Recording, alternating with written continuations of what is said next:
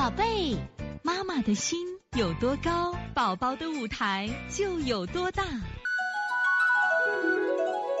现在是王老师在线坐诊时间。七八零曲州乐乐妈，王老师请教：小孩四周岁，早上起床，晚上睡前头晕，什么原因？怎么调理？我先说一下头晕啊。前两天黄老师在这个喜马拉雅电台，就是我们有一个小儿推拿十讲。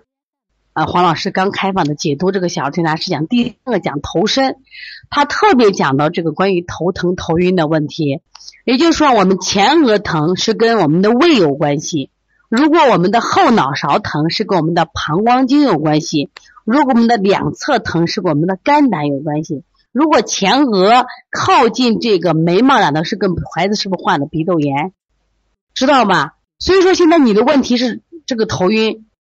什么情况？再一个，你的孩子有没有腺样体肥大？那腺样体肥大的孩子呢？他比如说，他昨晚没睡好，晨起，他头晕，啊，到了一天了，他一天的人工作了一天，耗氧量很大，他也会头晕。这一般头晕都是氧跟不上，氧跟不上，这个很重要。如果你经常性的这样头晕，对大脑是绝对有损害的，一定要注意了啊。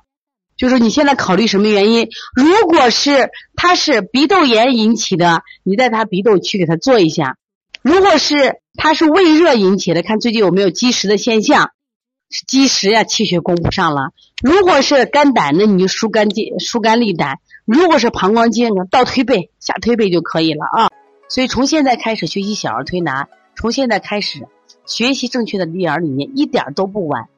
也希望我们今天听课的妈妈能把我们所有的知识，通过自己的学习，通过自己的分享，让更多的妈妈了解，走进邦尼康小儿推拿，走进邦尼康的课堂，让我们获得正确的育儿理念。